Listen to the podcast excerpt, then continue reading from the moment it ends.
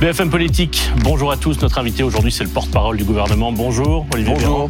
Je vais vous interroger avec Benjamin Duhamel de BFM TV. Bonjour, Bonjour. Bonjour, et Pauline. Thévenot du Parisien aujourd'hui en France. Bonjour, Pauline. Bonjour. On va évoquer l'actualité politique, mais d'abord un mot sur l'événement qui a frappé les Français euh, hier, cet effondrement de deux immeubles à, à- à Lille. Est-ce que vous avez des informations sur euh, l'état des immeubles alentours? On sait, Il y a- il y a des inspections qui, euh, qui sont en cours, euh, ont annoncé la préfecture et la mairie de Lille. Et petite question subsidiaire, est-ce que ce jeune homme, cet étudiant, ce héros qui a lancé l'alerte et qui a permis de sauver des vies, est-ce qu'il mérite d'être euh, reconnu, salué par la République? Bon, à l'évidence, oui, puisqu'il a sans doute évité une catastrophe beaucoup plus importante encore sur le plan humain que celle à laquelle nous faisons face, avec quand même a priori le décès d'une personne. Ouais.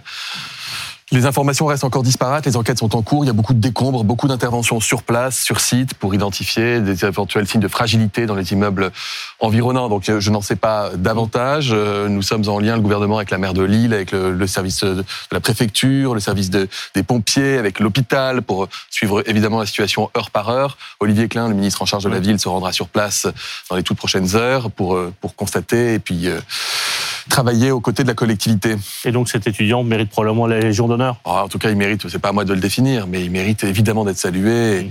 et c'est ce qu'il a fait. Enfin, encore une fois, il a, il a évité à lui tout seul un drame beaucoup plus important. On, on va évoquer les questions euh, d'immigration, avec euh, notamment ce qui se passe dans les rapports euh, avec l'Italie. C'est un sujet important de la semaine. Mais d'abord, Benjamin, sur ce qui s'est passé de l'autre côté de la France, c'est-à-dire dans, en Manche et en mer du Nord, donc là, des migrants qui essaient de passer en Angleterre. Absolument. La préfecture maritime de la Manche et de la mer du Nord annonce qu'il a fallu porter secours depuis vendredi à 142 migrants euh, secourus. Euh, Question simple, est-ce que la France va renforcer la surveillance en mer entre euh, la France et la Grande-Bretagne? Pas que la France, la France et la Grande-Bretagne vont renforcer la sécurité euh, pour limiter le, risque de traversée, qui présente en plus des conditions de dangerosité pour ceux qui entament ces traversées, qui nécessitent de les secourir, etc. etc. Donc euh, là, les 142 personnes en question sont du côté de, de Dunkerque, euh, elles sont en sécurité, mais enfin, il faut éviter à tout prix ces traversées. Or, on constate qu'elles sont de plus en plus nombreuses, en tout cas qu'elles restent trop nombreuses, et les ministres des Affaires étrangères anglais et, et français se sont coordonnés, ils ont, ils ont communiqué en ce sens d'ailleurs pour dire qu'il fallait identifier des, des solutions de sécurisation pour éviter que ça, ça continue. Justement, vous venez de le dire à l'instant, après de, de longues années de tension entre Paris et Londres à ce sujet, euh, il se dit ces derniers jours qu'un accord est en vue entre les deux pays et même que le Royaume-Uni pourrait verser 100 millions euh, d'euros, près de 100 millions d'euros, euh, pour euh, renforcer le- les patrouilles de police sur les côtes françaises. Est-ce que vous pouvez nous le confirmer et même nous en donner, nous en dire plus sur les détails? Non sur les détails et sur, et sur le montant de l'enveloppe. En revanche, oui sur la nécessité absolue d'avoir une concertation et une coopération franco-britannique sur la question. Enfin, si chacun agit de son côté, on n'y arrivera pas. Donc il faut agir de manière concertée, résolue, déterminée. Et on va le faire. Et cela fait plusieurs années qu'on entend ça, euh, plus de coopération et que euh, la situation bah, patauge. Qu'est-ce qu'il peut y avoir concrètement de plus cette fois-ci? Déjà, la volonté réaffirmée des deux parties de travailler de concert pour trouver une solution, c'est mieux que ce qu'on a pu connaître avec des positions anglaises qui étaient plus tendues euh, sur, euh, autour de cette question.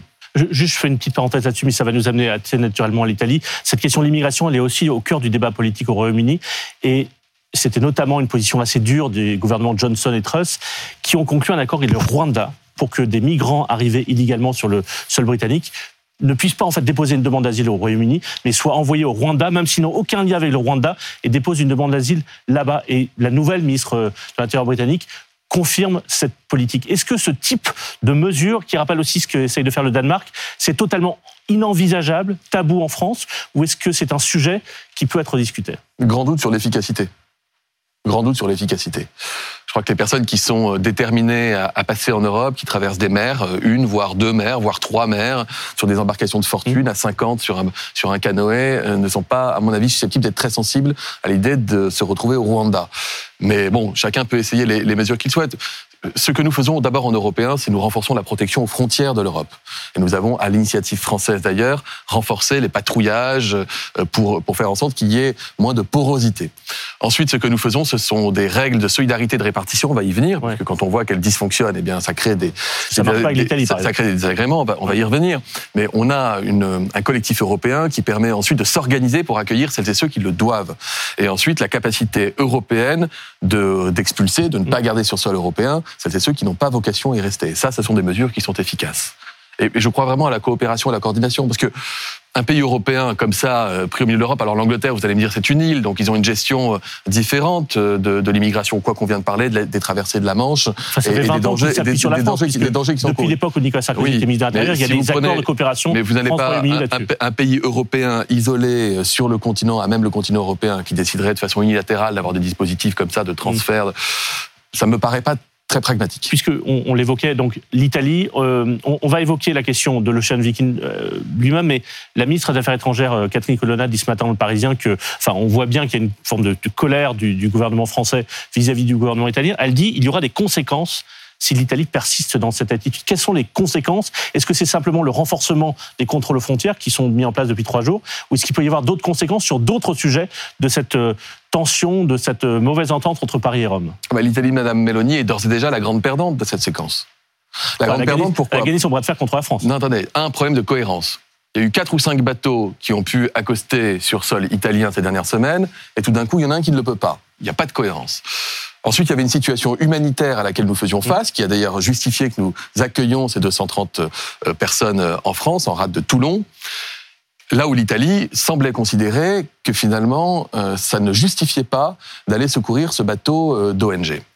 Ensuite, il y a quoi qu'ils ont Ensuite- menti Ens- Ensuite, l'Italie, ensuite l'Italie est perdante parce que elle dispose normalement d'un mécanisme de solidarité européenne qui fait qu'en fait un grand nombre de pays européens, notamment la France et l'Allemagne, s'engagent en retour du fait que l'Italie accueille des bateaux à récupérer Sauf des que dans les étrangers faits, sur leur territoire. ce mécanisme a fait que l'Europe de mémoire a récupéré 117 migrants sur 90 000 arrivés et la France une quarantaine. Donc la réalité, ce que répondent les autorités italiennes, c'est oui, il y a un dispositif qui existe, mais dans les faits, il n'est pas appliqué et on se retrouve, l'Italie, seule face aux, aux migrants qui arrivent sur notre territoire. Pardonnez-moi, les chiffres sont, sont précis. Nous avons comme objectif, nous avions comme objectif et comme engagement de récupérer un peu plus de 3000 personnes en Italie, dont 500 d'ici la fin de l'année. On s'était engagé à en récupérer déjà 500 Mais en l'état, c'était seulement une quarantaine. Oui, mais les, 90 000 les mécanismes, arrivés déjà. les mécanismes étaient en cours qui nous permettaient d'accueillir dans les meilleures conditions possibles des étrangers arrivés en Italie. Et 500 d'ici la fin de l'année. Or là, donc pour un bateau de engagement-là, il tient 230 plus personnes, dont deux tiers d'ailleurs vont quitter la France, je le dis aussi, la solidarité européenne, elle est vivante. Il y a une dizaine de pays européens qui ont d'ores et déjà annoncé qu'ils allaient récupérer sur leur territoire les deux tiers des personnes qui étaient présentes sur ce bateau Ocean Viking. mais je, reviens, je reviens à ma question de départ sur les conséquences euh, pour le gouvernement italien de, de, de cette attitude. Est-ce que ça veut dire que cet engagement qui avait été pris de récupérer, entre guillemets, 3500 migrants entre l'été 2022 et l'été 2023, cet engagement-là, il est jeté à la poubelle, c'est fini Cet Ou est-ce qu'il peut être, est-ce qu'on peut revenir sur cet engagement? Non, non, l'Italie ne tient pas l'engagement qui était fondamental dans le mécanisme de solidar- de solidarité européenne.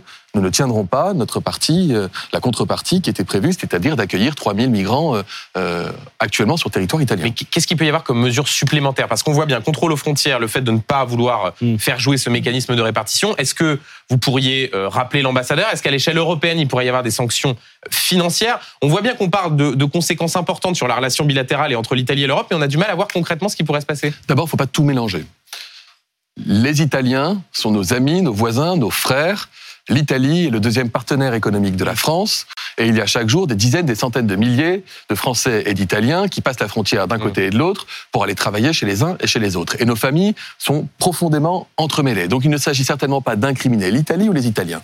Nous dénonçons une décision unilatérale, inacceptable, apragmatique, inefficace et injuste de la part de l'actuel gouvernement italien qui appelle des réponses européennes. La première réponse était humanitaire en termes de solidarité pour accueillir les personnes concernées sur ce bateau. C'est fait et c'est acté. Et ça, on a compris. Mais La deuxième, des sanctions la deuxième, la la réponse, la deuxième réponse, c'est rappeler les obligations à laquelle, auxquelles l'Italie euh, se doit de, de, de, de coopérer, pour lesquelles elle doit intervenir, et si elle refusait d'envisager toute mesure utile Et pour arriver à retrouver ce sens jours- européen. Ces derniers jours, au sein de l'exécutif, euh, la, la musique était clairement celle de dire il y aura plus de mesures de rétorsion. Est-ce que vous pouvez nous dire lesquelles? Je vous dis, je vous ai dit pour l'instant ce que je pouvais vous dire, c'est-à-dire l'état actuel des décisions françaises et européennes. C'est ce que ça veut dire, par exemple, parce que par ailleurs, l'Italie est le pays qui, en Europe qui doit reprendre, d'une certaine manière, récupérer la plus grande partie du plan de relance européen. Est-ce que ça veut dire que la France pourrait bloquer ou retarder le versement à l'Italie de ces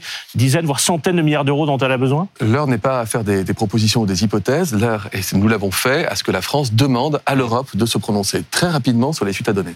Juste un point pour, rebondir sur ce que vous disiez. Vous sembliez faire une différence entre l'Italie comme peuple, qui est un peuple ami avec lequel nous, travaillons et nous, nous avons une forme de confiance, et le gouvernement italien actuel. Mais ce gouvernement a été élu notamment sur ces questions-là. Ces deux partis, Fratelli d'Italia et euh, la Ligue du Nord, et je parle même pas de Forza Italia, ont été élus aussi et notamment sur cette idée que les autres pays européens ne partageaient pas euh, euh, la, gestion de ces flux migratoires et que euh, l'Italie souffrait plus que les autres, ou en tout cas devait, devait gérer cette situation toute seule.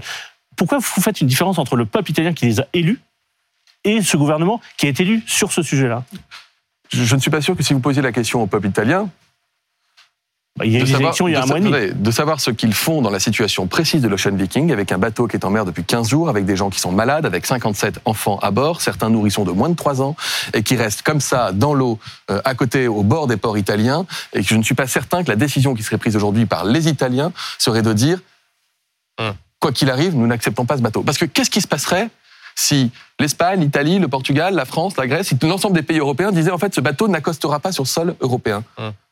Qu'est-ce qui se passe? C'est quoi la conséquence directe? On laisse mourir 230 personnes? Non. Je ne crois pas que personne ait eu vocation à laisser mourir. Ce que, ce que nous disons aujourd'hui, c'est que l'Italie se défausse de sa responsabilité sur ses voisins et amis français. C'est pas les Italiens qui le font, c'est le gouvernement italien. Donc, il faut retrouver encore une fois le sens de cette coopération européenne et repartir de l'avant. Euh, Monsieur Véran, en 2018, la France refusait d'accueillir un autre bateau avec 600 migrants, l'Aquarius, alors que comme aujourd'hui l'Italie euh, refusait de laisser l'accès à ses ports, et à l'époque le président de la République Emmanuel Macron disait, pour justifier cette décision de ne pas accueillir l'Aquarius, je cite, l'humanisme ce n'est pas les bons sentiments, si je suivais cette voie, donc d'accueillir ce bateau, elle ferait basculer le pays vers les extrêmes. Pourquoi ce qui était valable en 2018 ne l'a pas été cette fois-ci? Parce que depuis lors, nous avons eu cet accord européen de solidarité européenne sur justement la répartition des migrants dès lors qu'ils arrivent sur territoire européen. Et quel que soit le pays d'accueil des... Il y avait des... déjà des mécanismes non, non, de répartition attendez, qui attendez, le, non, non, mais le, le dispositif, le dispositif notamment qui nous lie à l'Italie est un dispositif qui est récent et qui a justement été une réponse aux situations comme celles que nous avions connues du temps de l'Aquarius. Les choses sont claires en fait. Si vous voulez, chaque, chaque partie a signé, chaque pays européen s'est engagé en disant voilà, nous on va être amenés à accueillir des bateaux parce qu'ils arrivent par là, par cette voie maritime, et donc il est logique qu'ils arrivent dans les ports italiens ou il est logique qu'ils arrivent dans les ports français, etc. en fonction des endroits.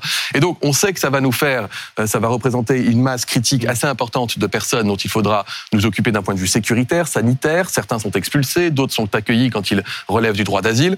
Et donc c'est finalement un enjeu européen puisque les gens arrivent par le sud de l'Europe, mais c'est souvent pour migrer, y compris vers le nord de l'Europe. Et donc, les pays européens se sont mis d'accord en disant qu'il y a un mécanisme de solidarité qui fait que, comme vous en avez plus qui arrivent chez vous, en fait, on va en récupérer une certaine partie. Et c'est ce mécanisme-là qui aujourd'hui fait que les choses, vous n'en entendiez plus parler de ces difficultés d'accueil de bateaux. Vous n'en entendiez plus parler parce que les choses, a- les il choses étaient réglées. Et encore une fois, il y a eu quatre ou cinq bateaux ces dernières semaines qui sont arrivés en Italie.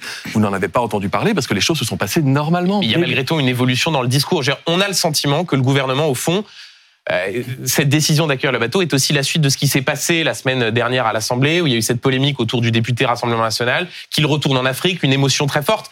Et on voit bien que sur ce sujet migratoire, il y a eu une évolution du discours gouvernemental.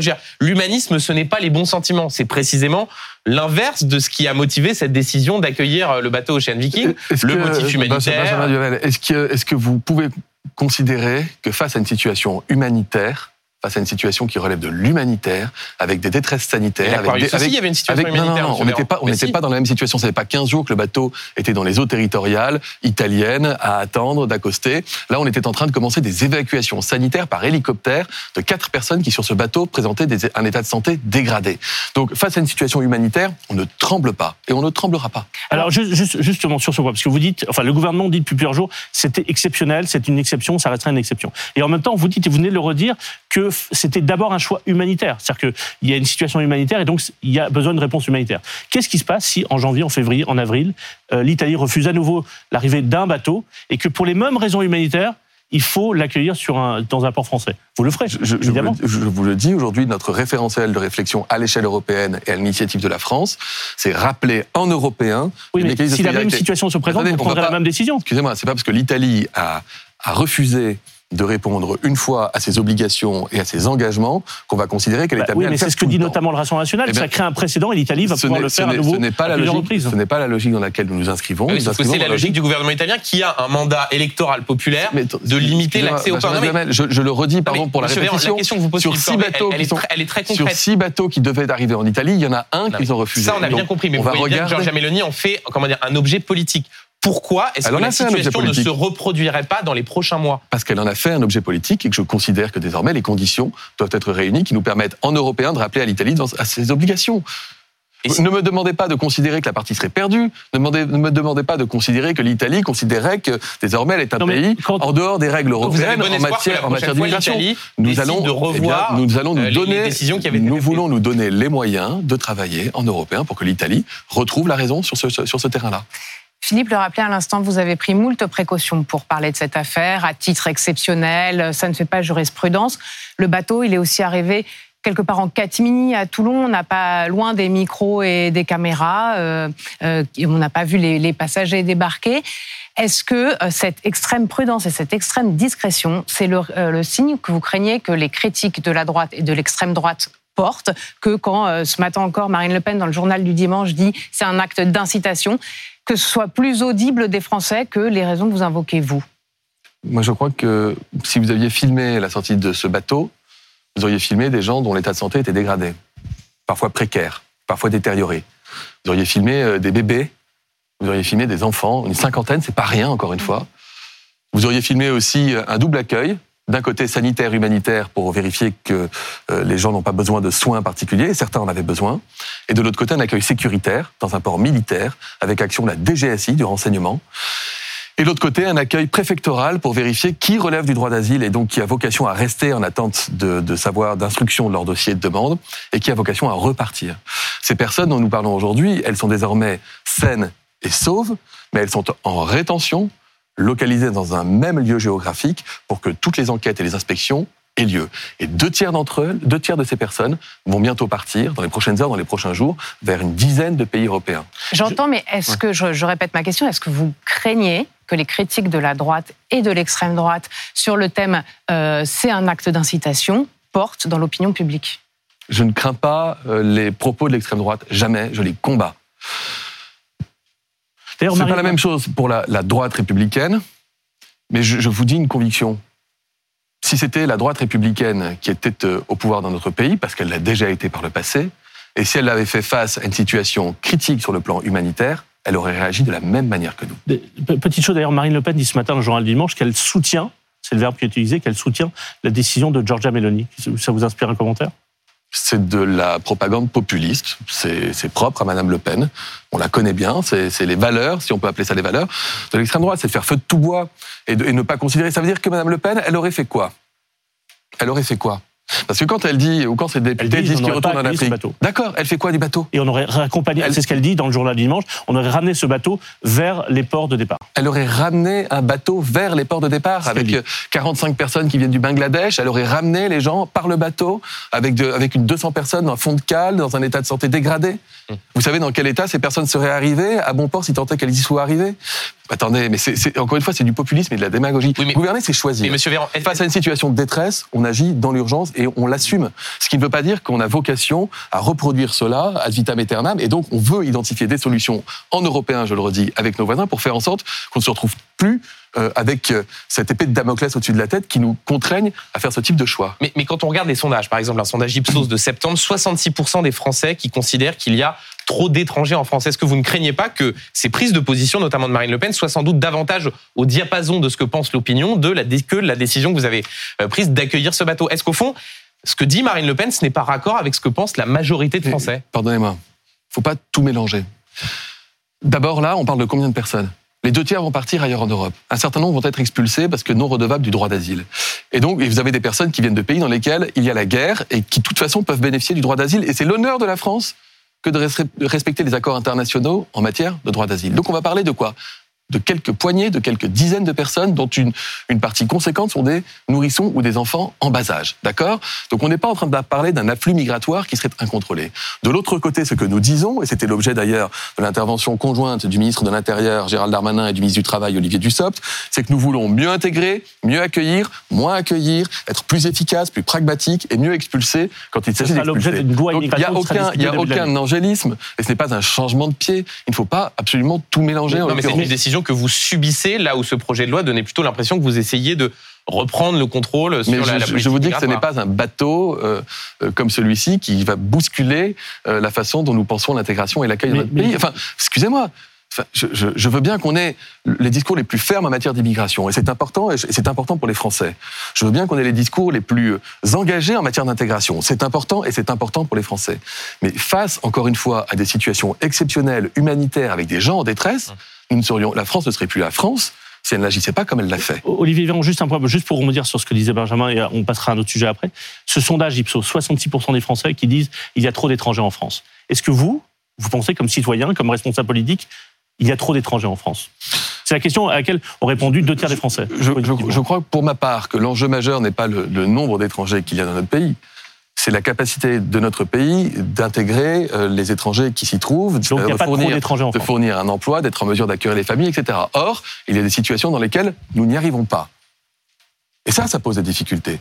Et vous avez euh, parfois des gens qui tombent dans la délinquance parce qu'ils n'ont pas de revenus de subsistance, parce qu'ils n'ont pas le droit de travailler, parce qu'ils n'ont pas le droit d'être présents, et en même temps, on ne peut pas les expulser comme on le voudrait, puisque les pays dans lesquels on doit les expulser les refusent.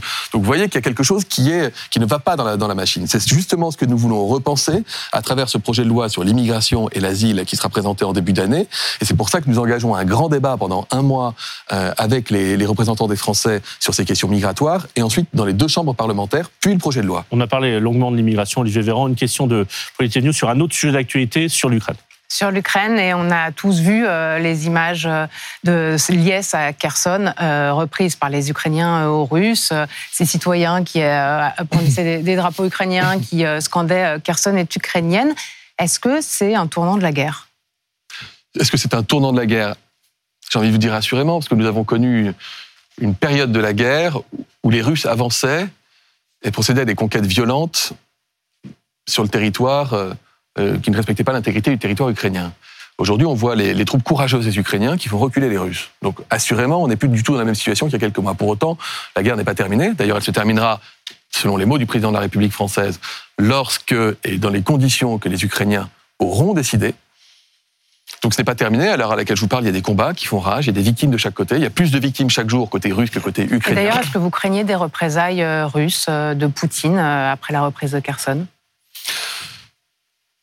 Ce qui est certain, c'est que, encore une fois, la guerre n'est pas terminée, que Poutine n'a pas renoncé.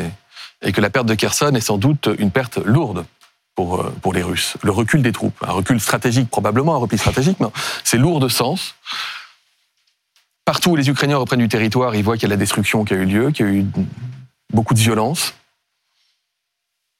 La guerre n'est pas terminée, encore une fois, donc nous devons rester extrêmement mobilisés aux côtés des Ukrainiens. Olivier Véran, vous l'avez rappelé, la position de la France, c'est que ce n'est pas à nous, ce n'est pas aux Occidentaux de dire au président Zelensky quand il faudra, quand il sera temps de négocier avec euh, avec la Russie. Néanmoins, euh, la, presse américaine a révélé il y a quelques jours que les États-Unis demandent au président Zelensky de lever euh, une condition qu'il met à des négociations. Le président Zelensky, moi, dit je ne veux pas négocier avec le président Poutine, je ne négocierai que quand Poutine aura quitté le pouvoir. Les États-Unis encouragent l'Ukraine à lever cette condition-là. Est-ce que c'est aussi la position de la France qu'au fond, à un moment donné, le président Zelensky devra discuter avec la Russie, même si Vladimir Poutine est encore au pouvoir. Nous considérons que ce sont les, les, Ukrainiens qui ont vocation à déterminer, encore une fois, quand et comment ils voudront enfin, discuter. Cette condition-là, elle rend quand même les négociations très compliquées. Ce, ce n'est pas à nous, ce n'est pas à nous, Français, de décider ou Européens, de décider des conditions du dialogue de la part des Ukrainiens qui sont agressés et qui ont fait face à une tentative d'invasion violente.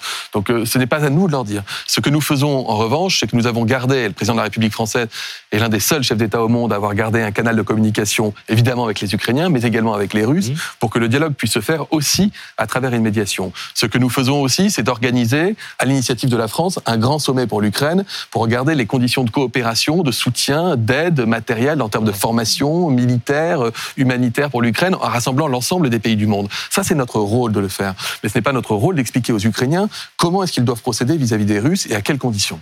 Benjamin Duhamel.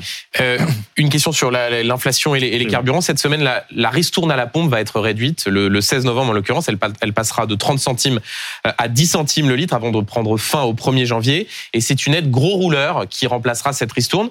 Question assez simple, est-ce que vous pouvez nous préciser euh, les contours de cette aide gros rouleur? Pour qui euh, Comment Quel sera le, le fonctionnement de cette, de cette aide qui sera donc plus ciblée que ne l'était la ristourne? D'abord, vous avez raison de rappeler que le gouvernement continue d'agir pour baisser le prix du carburant à la pompe. Parce qu'il y a quand même encore une, une ristourne de 10 centimes qui va durer jusqu'à la fin de l'année. Et ensuite, nous voulons un dispositif qui va cibler les gros rouleurs, c'est-à-dire les gens qui ont le plus besoin de leur voiture pour aller travailler, mais également les Français qui sont le plus en difficulté dans leur quotidien parce qu'ils n'ont pas les moyens de payer euh, un carburant qui serait trop à la hausse. Donc c'est un dispositif plus ciblé, plus juste probablement que le dispositif que nous avons mis initialement en place, qui était nécessaire quand nous l'avons mis en place, de ristourne de 30 centimes, parce qu'il y avait une, une inflation qui était élevée, qui était brutale sur le prix du carburant. Et donc nous avons d'abord agi en protégeant l'ensemble des Français. Et désormais, nous voulons agir en protégeant ceux qui utilisent le plus leur voiture Enfin, et qui ont le moins de moyens. Les 30 centimes sont rentrés en vigueur début septembre, au moment où le prix du carburant était plutôt en train de baisser. Est-ce que vous ne regrettez pas, a posteriori, que le gouvernement n'ait pas poursuivi, comme il le souhaitait au début de l'été, un dispositif qui, est- qui aurait été, dès la rentrée, un dispositif gros rouleur et pas à l'ensemble des, des conducteurs? D'abord, c'est un choix qui a été opéré par les parlementaires, je le rappelle, dans le cadre du débat, et que nous avons validé côté gouvernement, parce que nous avons entendu la demande des parlementaires, Demande des républicains d'ailleurs pour être notamment des républicains, mais pas que. Et c'est parce que vous savez, nous sommes dans un dispositif de euh, parlementaire avec une majorité relative qui Mais fait qu'on écoute et qu'on concerte, etc. Posteriori. Bah, vous été plus connaissez- vous- vous connaissez votre- notre- dès l'été Notre inclinaison naturelle initiale était d'aider ceux qui en avaient le plus besoin, parce qu'on fait aussi attention aux finances de notre pays. et que ça coûtait très Et qu'à chaque fois qu'on va payer des ristournes ou à chaque fois qu'on va limiter l'impact de l'inflation, et nous le faisons en responsabilité, nous ne voulons pas du tout que ça puisse gréver les, les- les- les- le budget de notre pays, parce que sinon ça mettrait, on ne veut pas être dans la situation de la Grèce, et on l'est pas heureusement, on maîtrise l'évolution de la dépense publique, mais on est obligé de faire des choix. Et donc ça veut dire que le choix qui a été opéré sur la- les 30 centimes de carburant, de ristourne de carburant à la pompe, ben, c'est des milliards d'euros qu'on aurait peut-être pu mettre ailleurs. Et donc justement, sur désormais, cette- nous disons, désormais, nous disons, nous préférons cibler cet argent Oui. sur ceux qui en ont le plus besoin, et puis le reste de la dépense publique, le mettre ailleurs pour protéger les Français au regard de l'inflation. Pour ceux qui nous regardent, c'est à peu près combien de personnes, l'aide gros rouleur C'est 11 millions, 12 millions de Français? Ça pourrait être dans ces eaux-là. Et comment, Je mets le perce- conditionnel encore. et comment percevoir cette aide? Est-ce qu'il faudra aller euh, s'inscrire sur un site de euh, Ça sera, Bercy, c'est euh, c'est monsieur le ministre en charge qui aura l'occasion de communiquer quand le dispositif sera, sera prêt. Mais on veut un truc simple, hein, enfin un dispositif simple, le plus simple possible. Vous voyez d'ailleurs tout ce qu'on a, tout ce qu'on a développé là, que ce soit le chèque carburant, le chèque énergie, que ce soit pour le fuel, les pelés, euh, y compris pour les entreprises. On met en place des guichets ou des, des choses qui sont automatiques. On n'a pas envie de demander à des millions de Français d'aller faire des déclarations pour aller demander des choses. Mais il, il va falloir à un moment donné quand même identifier celles et ceux qui peuvent bénéficier de cette aide au carburant. est valable sur toute l'année 2023 Ce sera valable, ce sera à nouveau précisé, mais ce sera valable le temps nécessaire. En Ile-de-France, en ce moment, euh, selon le, site officiel euh, du gouvernement, il y a encore 17% des stations-service qui ne proposent pas d'essence euh, samplon 98. Pour le gazole, c'est 6%. À l'échelle du pays, c'est euh, 13 et 5%. Pourquoi ce problème n'est toujours pas résolu? D'abord, nous sommes en train encore de vérifier les remontées provenant des stations pour vérifier l'exhaustivité et la Oula, contemporanéité, Contemporanéité. contemporanéité Vous pouvez me le répéter parce que- des, re- des remontées d'informations, euh, voilà, parce qu'il y a des choses qui, sont, qui ne s'expliquent pas forcément. Euh, il n'y a plus de blocage, les, les, les, les, les- raffineries, les centres de dépôt sont, euh, fonctionnent. Donc il faut sans doute un peu de temps pour avoir une régulation entre l'offre et la demande. Donc on agit, on continue. En fait, c'est chaque préfet dans le département qui maintenant vérifie que les voies d'acheminement sont les bonnes. Et là, dans les 48 prochaines heures, vous craignez une ruée vers les stations-service avec des gens qui anticiperaient que euh, la impossible. s'arrête euh, le 15 c'est pas impossible. Évidemment, j'appelle à ce qu'il n'y ait pas de ruée, mais vous savez très bien que quand on parle de- du risque de ruée, ça provoque une ruée. Donc vous venez. C'est pour ça qu'on parle de vous reproche pas. C'est pour ça que vous venez de- provoquer sans doute un appel à la ruée pour ceux qui auraient oublié. Mais c'est comme ça. Voilà. Le dispositif, il a été très protecteur pour les Français. Enfin, il n'y a aucun autre pays autour de nous qui a mis en place autant de protection, que ce soit sur le carburant, sur l'énergie. C'est pour ça qu'on a une inflation qui est à moins de 6% aujourd'hui en France, alors qu'elle peut être de plus de 20% dans certains pays européens. Dans les colonnes du Parisien, votre successeur au ministère de la Santé, François Braun, euh, a dit en cette fin de semaine que euh, aujourd'hui encore, une personne meurt toutes les 10 minutes du Covid en France. Est-ce que le gouvernement en a fait assez? Sur la vaccination, sur la campagne Notamment de sur la vaccination. en. Ah sur la il, vaccination. il reconnaît lui-même que la campagne de vaccination là, de cet automne, bah, on n'y est pas, ça fonctionne pas suffisamment a, bien. il y a de la lassitude vis-à-vis de la vaccination. Il y a moins d'inquiétude vis-à-vis du Covid. Le discours du ministre de la Santé, il a raison, c'est de dire qu'il ne faut pas relâcher notre vigilance. Et notamment, On l'a relâché celles et ceux, bah, je veux dire collectivement, les dans, notre, dans notre, quotidien, oui, parce que c'est humainement pas tenable euh, pendant des années euh, de, de, penser en permanence au gel, au masque, etc. Enfin, personne n'est à incriminer. Ce que nous souhaitons, c'est que les personnes les plus fragiles, les plus de 60 ans, les gens qui sont malades, euh, elles soient vraiment protégées, se vaccinent et fassent très attention à elles. C'est vraiment de ces personnes-là dont on est en train de parler aujourd'hui. Que... Et il y a encore effectivement des gens qui tombent malades du Covid, qui vont à l'hôpital, voire qui en meurent. Parce Donc l'épidémie, la pandémie n'est pas terminée. Parce que François Braun dit dans cette interview au Parisien qu'il y a environ 10% de vaccinés dans, dans, la cible qui avait été définie par le gouvernement, les plus de 60 ans, comorbidité, etc.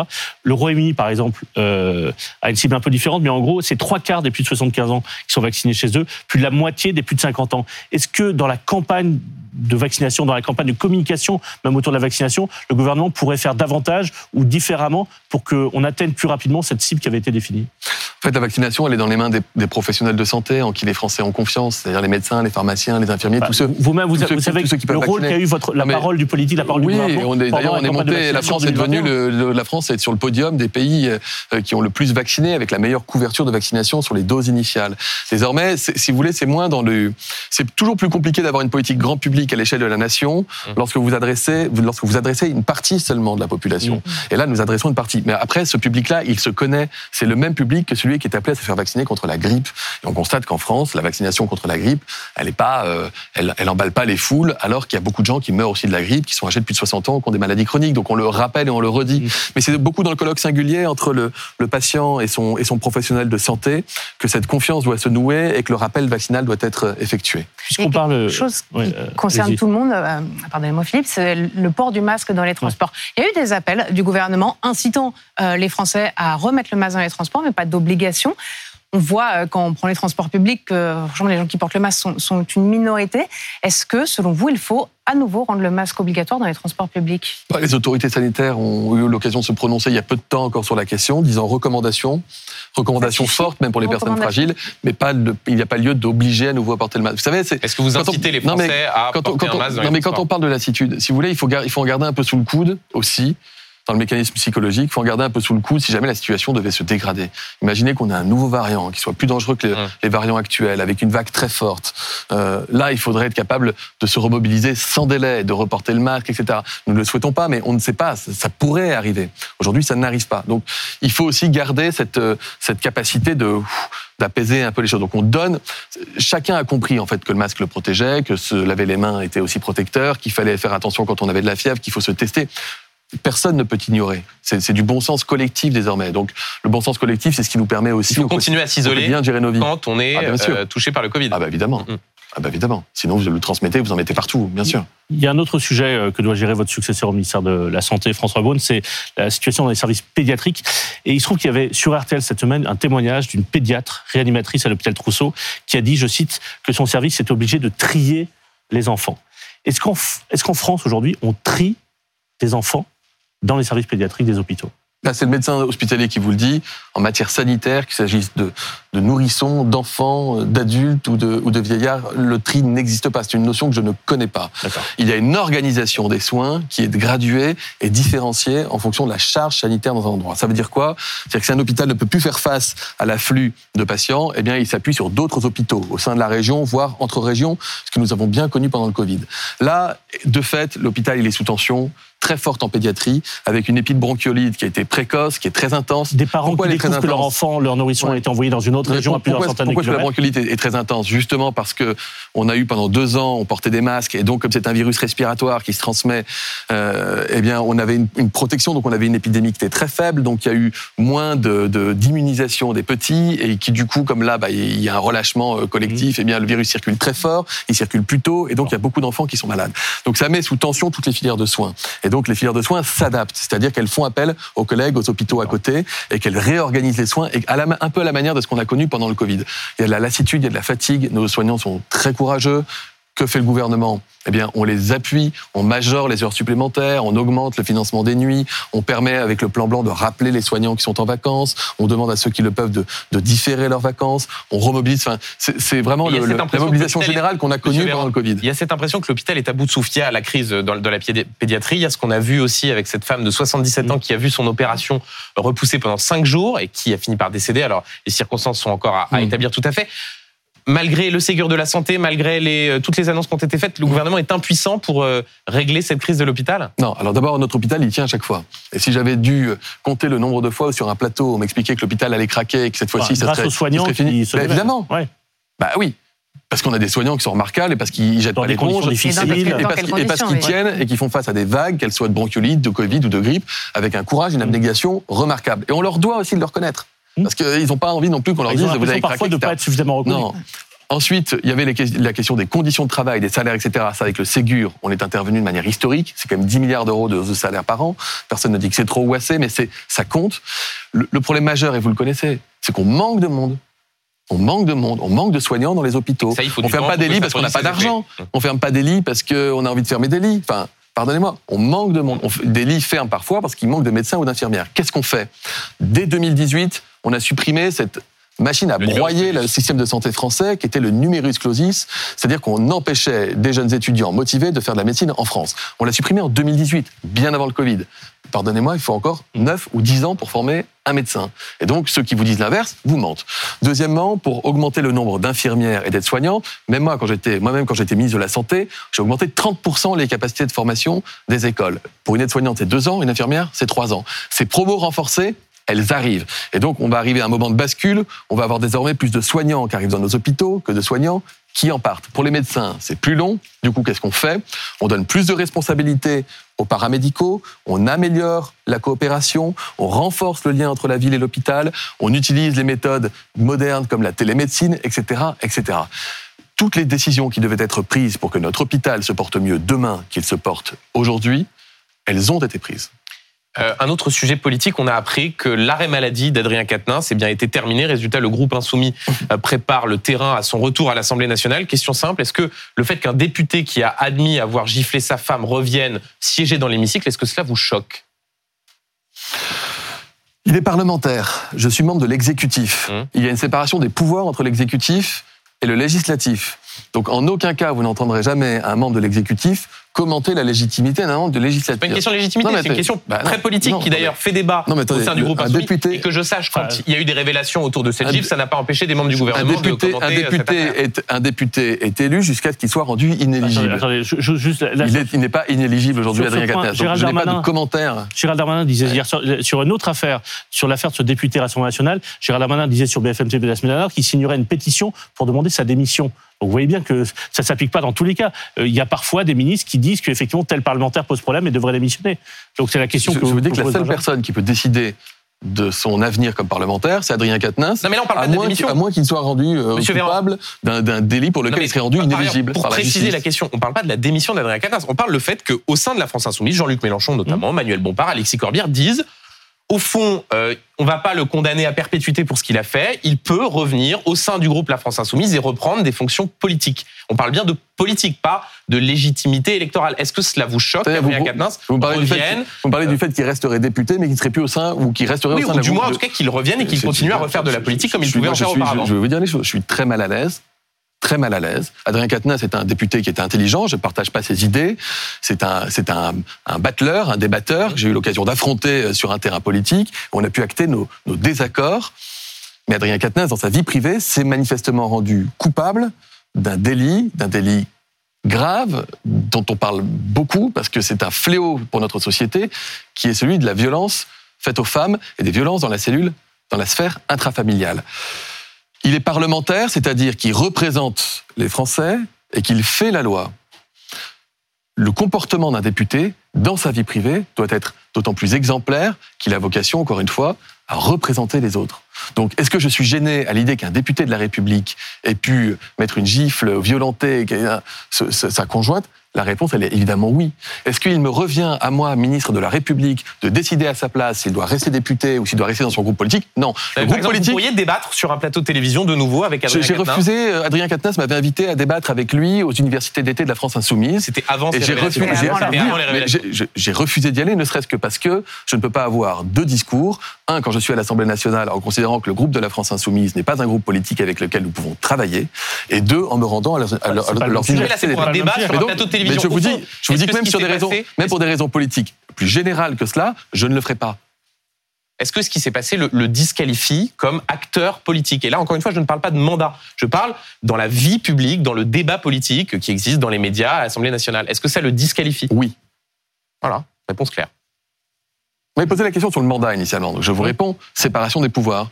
Vous me posez une question de, de valeur, d'éthique et de morale. Je vous réponds très volontiers. Donc, donc, juste parenthèse, mais la situation est différente. Vous considérez, pour Damien Abad, par exemple, qui lui est accusé, euh, il n'est il est, il n'est pas mis en examen, il n'est pas, il n'est pas jugé, il n'est pas condamné évidemment, mais il est accusé par des femmes. Il conteste Damien Abad. Il conteste ces faits, absolument. La différence mais avec Quatennens me il a- paraît quand même assez euh, flagrant. c'est qu'il y en a un qui a, juste- consti- je- qui a je- reconnu les je choses avant même d'être jugé, et l'autre qui conteste et qui n'est pas jugé. Il a quitté le gouvernement, sur, notamment sur, sur, après ces révélations-là, mais il siège aujourd'hui au groupe Renaissance. Ça vous pose pas de problème. Je, vous- dis, vous ne pouvez pas mélanger les deux. Enfin, je, crois qu'il n'y a, pas de comparaison possible. en pour, l'occurrence. pour- mais je, rappelais ce- cette, cette situation-là parce que notamment les soutiens d'Adrien Quatennens mentionnent le cas de, de Damien Abad.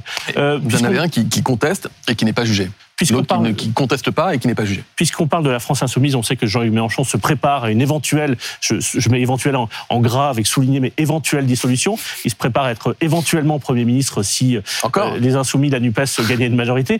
Marine Le Pen, elle, ce matin, dans le journal du dimanche, dit qu'elle ne croit pas beaucoup à l'hypothèse d'une dissolution. Elle disait que même s'il y avait une dissolution et même si le Rassemblement national avait la majorité, vous voyez, il y a beaucoup d'hypothèses, eh bien, elle ne souhaite pas devenir Première ministre puisqu'elle se prépare à être présidente. Est-ce que vous êtes euh, surpris par cette euh, analyse de Marine Le Pen Ou rassuré ou rassuré peut-être, je ne sais pas. Non, Je ne serai jamais rassuré tant que l'extrême droite euh, existera comme mouvement politique dans notre pays. Euh, il n'y a rien de rassurant avec l'extrême droite, pardonnez-moi. Enfin, il n'y a rien de rassurant avec un parti comme celui de Madame Le Pen. Même sur le fait Euh, qu'elle dise qu'elle ne veut pas être première ministre. Mais je- moi non plus, je n'ai pas envie qu'elle soit première ministre en fait.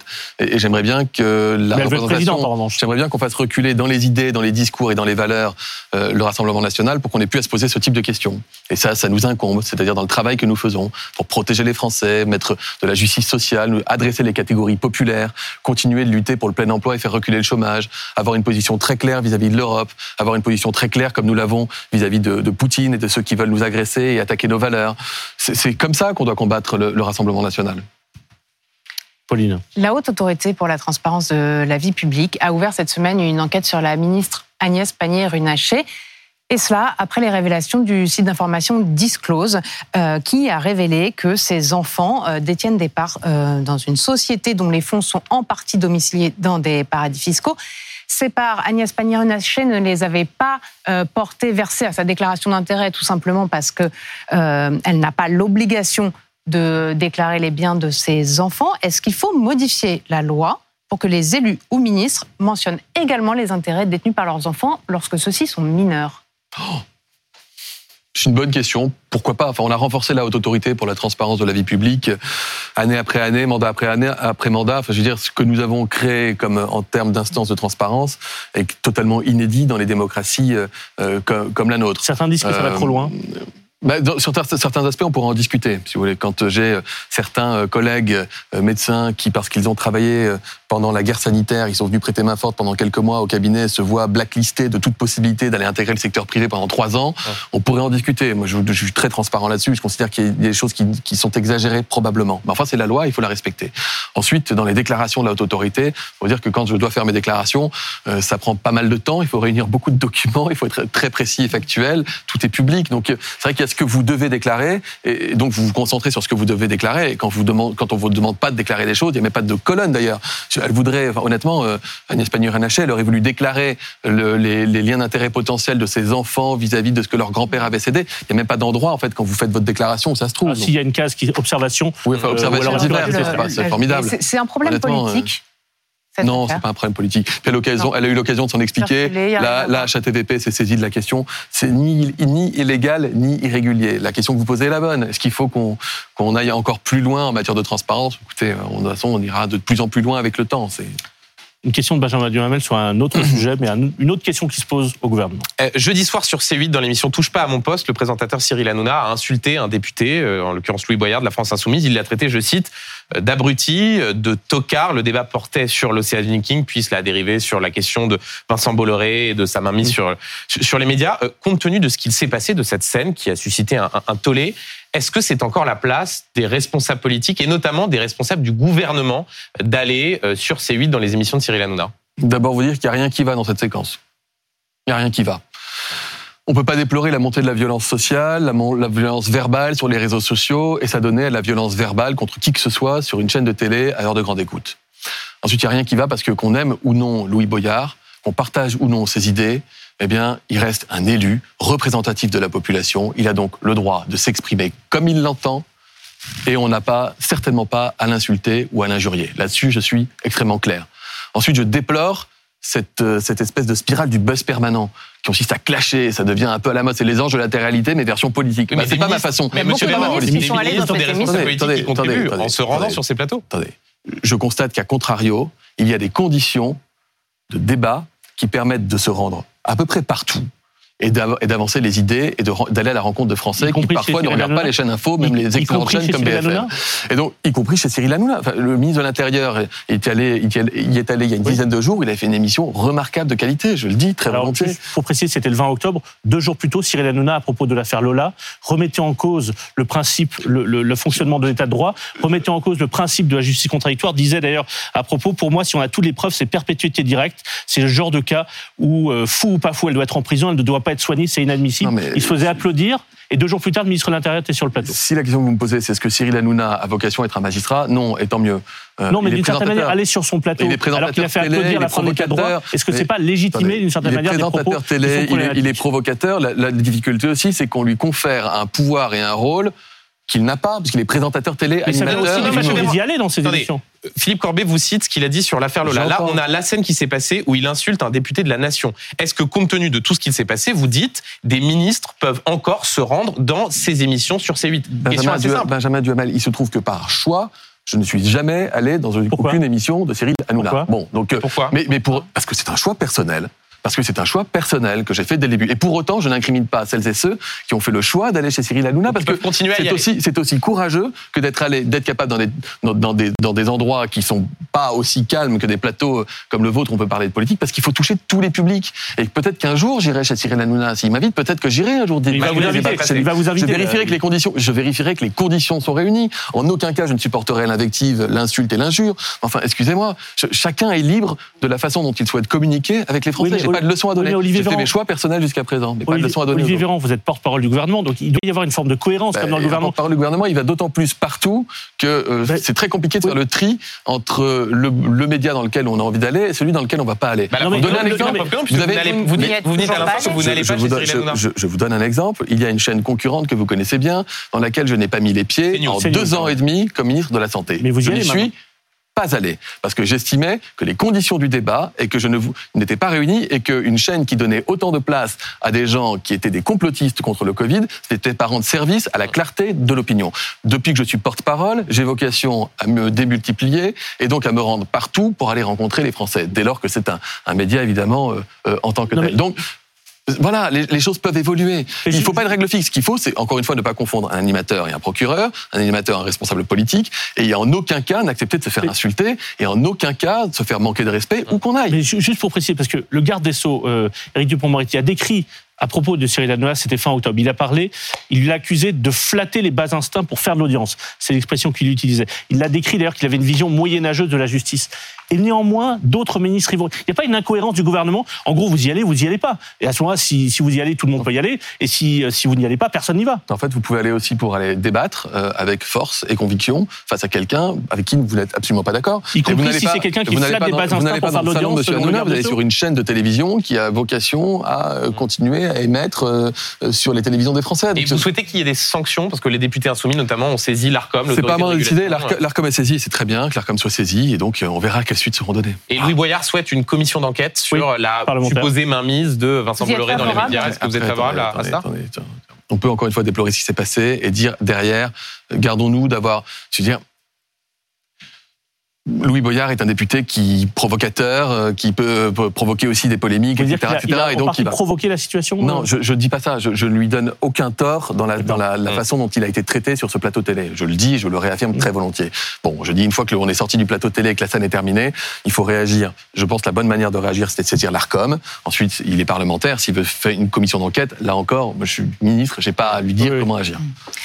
Dans les tout prochains jours, à l'Assemblée, euh, les députés vont examiner une proposition de loi du député euh, LFI Émeric Caron sur l'interdiction de la corrida. Mmh. Le groupe Renaissance a dit liberté de vote euh, sur cette question. Quelle sera la position du gouvernement? Nous ne souhaitons pas. euh, le gouvernement ne souhaite pas aujourd'hui mettre en place des régimes d'interdiction. D'abord, il faut savoir que la corrida, elle est interdite, sauf quand elle est autorisée. Ce qui est déjà une différence. qu'elle est autorisée dans certains départements français. Exactement. avec Elle est autorisée uniquement dans des conditions qui relèvent de euh, le- le- la tradition euh, sociale, sociétale, culturelle du territoire concerné.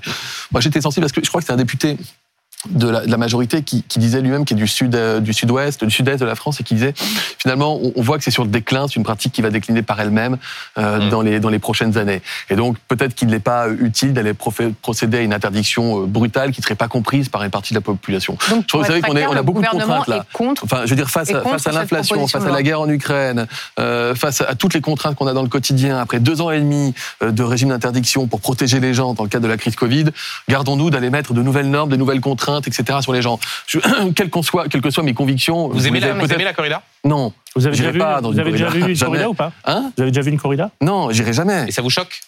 Bah, mise j'irai jamais, j'emmènerai pas, j'irai jamais, j'emmènerai pas mes enfants. Par contre, j'ai vu les courses Camerguez, vous avez attrapé le pompon euh, avec, euh, Ça, et c'est assez beau, il y a de la danse et le, le taureau va très bien à l'entrée, va très bien à la sortie. donc ça n'a rien à voir avec ça- la corrida. non, ça n'a rien à voir avec ça. Mais donc, ça veut dire qu'on peut faire beaucoup de choses avec des taureaux en respectant euh, les animaux. Voilà.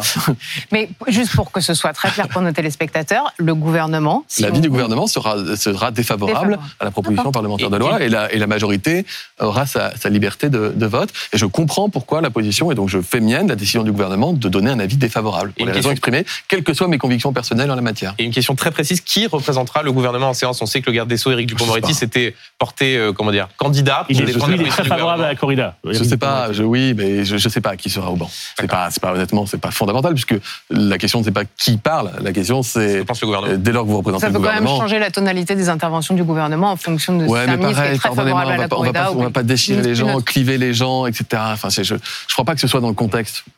Faut faire, enfin, faut qu'on apaise. On a besoin d'unité. On a respecter nos différences. Olivier Véran, le, président de la République, a souhaité que la question de la fin de vie soit l'objet d'une convention citoyenne. Il y a un tirage au sort qui est en cours. Il y a 150 Français sont tirés au sort. Les travaux doivent commencer en décembre. Euh, 78% des Français, selon un sondage IFOP du mois dernier, 78% des Français attendent de cette convention citoyenne qu'elle encourage un changement de la loi avec la légalisation de l'euthanasie et du suicide médicalement assisté. Mais quand on lit ce qu'a dit le président de la République à des journalistes au retour de Rome où il a rencontré le pape, il n'est pas certain que la loi change. Et en tout cas, le mot d'euthanasie ne voulait pas le reprendre, le président de la République. Et on, semble comprendre qu'on ne va pas aller vers un suicide médicalement assisté. Est-ce qu'il n'y a pas une contradiction à l'idée de se dire on fait une convention citoyenne et d'emblée, avant même que les, les Français euh, ne travaillent, on dit ça ne sera pas ça, ça ne sera pas ça et ça ne sera pas ça? Alors, c'est pas ce qui est dit. Que le président de la dit à des Non. journalistes qui l'ont Attendez, écrit dans leur journaux. non, moi, je regarde le factuel. Ce qu'a souhaité le président de la République, c'est que sur ce débat qui, confi- qui confine à l'intime, à des périodes douloureuses, on n'en fasse pas un sujet politique, qu'on n'en fasse pas une conquête sociale ou une conquête sociétale. C'est pas le mariage pour tous, c'est pas la PMA pour tout, etc. Et c'est pas quelque chose qui est clivant sur l'échelle politique. La question qui se pose, c'est y a-t-il des situations qui peuvent justifier qu'on procède à une aide active à mourir dans le respect de la volonté d'un patient qui souffre d'une maladie incurable et qui estime que les conditions d'accompagnement, même les meilleures possibles, ne vont pas dans le, dans le sens de sa, de- de sa décision. Le président de la République a souhaité confier cette réflexion pour régler les controverses à une convention citoyenne. Et c'est la bonne façon de faire. C'est comme ça que ça a bien fonctionné dans d'autres pays. Et donc, il dit, il dit, d'abord, cette convention doit travailler. D'ici fin mars, elle aura rendu ses conclusions. Et en fonction des conclusions, on verra comment est-ce qu'on s'en empare. Est-ce qu'il y a besoin de changer la loi? Est-ce que c'est un projet de loi gouvernemental? Vous ne, suivrez parallèle- pas, vous ne suivrez pas forcément les conclusions de cette convention en par- citoyenne. Nous ne demandons pas à la Convention citoyenne de rédiger une loi et nous ne lui demandons pas non plus un rapport. Nous lui disons, en votre âme et conscience, ils vont être acculturés, ils vont rencontrer beaucoup de gens, ils vont beaucoup travailler pendant des mois en totale liberté, totale liberté, y compris dans la méthode de travail, et ils vont nous dire voilà ce qu'on en pense. Et dans le même temps, avec Agnès, Firmin-Lebaudot, qui est ministre déléguée en charge des professions de santé, et moi-même, nous réunissons les parlementaires de tous bords pour discuter avec eux de ces questions-là. Nous réunissons les professionnels de santé, les usagers, pour pouvoir discuter de ces questions-là, pour que ça turbule vraiment dans la société et qu'on puisse d'ici au printemps avoir des conclusions à proposer aux Français et ensuite en tirer nous-mêmes les conclusions en, droit. il nous reste une minute. J'ai une question euh, que vont se poser peut-être beaucoup de Français dans les prochains jours. Je vais vous la poser. Est-ce que vous allez regarder la Coupe du Monde de foot au Qatar? Euh, Puisque certains disent, euh, au fond, regarder la Coupe du Monde de foot et y aller. Et c'est une question aussi qui peut se poser pour les officiels français. C'est au fond cautionner euh, le non-respect des droits de l'homme au Qatar, c'est cautionner aussi le symbole anti-environnemental que représente cette Coupe du Monde. Est-ce que vous allez regarder cette Coupe du Monde et est-ce que des officiels français vont se rendre au Qatar? Ah, Je comprends qu'on puisse se poser la question. Et si j'avais la conviction qu'en laissant ma télé allumée, ça changerait quelque chose au droit du travail au Qatar, je la laisserais allumer, euh, je la laisserais éteindre, je veux dire. Mais c'est pas ce qui va se passer. c'est ce que certains je regarderai, non, je, regarderai, je, je, regarderai des matchs. Le sport a valeur de symbole. C'est aussi l'occasion de passer des messages. Moi, je souhaite qu'il y ait de la mobilisation qui se fait jour à travers cette Coupe du Monde puisse permettre de faire progresser la cause humaine des droits du travail partout dans le monde. Ça, ça compte. Mm. Le fait de savoir si je vais regarder un match ou non, excusez-moi, n'a pas d'impact là-dessus. Et, et, la ministre du travail, la ministre des Sports a déjà annoncé qu'en fonction de l'avancée de l'équipe de France dans la compétition, elle serait amené à, s'y rendre pour, pour, pour, pour l'encourager. Voilà. Je comprends encore une fois, c'est une décision qui est vieille de 12 ans. Est-ce que, est-ce que j'aurais pris la décision de confier la Coupe du Monde au Qatar? Non. Et à l'époque, souvenez-vous, il y a 12 ans, la question qui se posait euh, par, pour beaucoup, c'était oh là là, mais est-ce que les footballeurs pourront jouer correctement dans un stade au Qatar? Rassurez-vous, il sera climatisé. Aujourd'hui, on dit mais climatiser un stade, ça va pas la tête. Donc c'est bien, ça veut dire que les, les mentalités ont évolué et que si cette décision devait être prise aujourd'hui, elle ne serait sans doute plus prise. Merci Olivier Véran d'avoir été l'invité de BFM Politique euh, en ce dimanche. Merci à Benjamin Duhamel et Pauline Tevio. Bonne journée.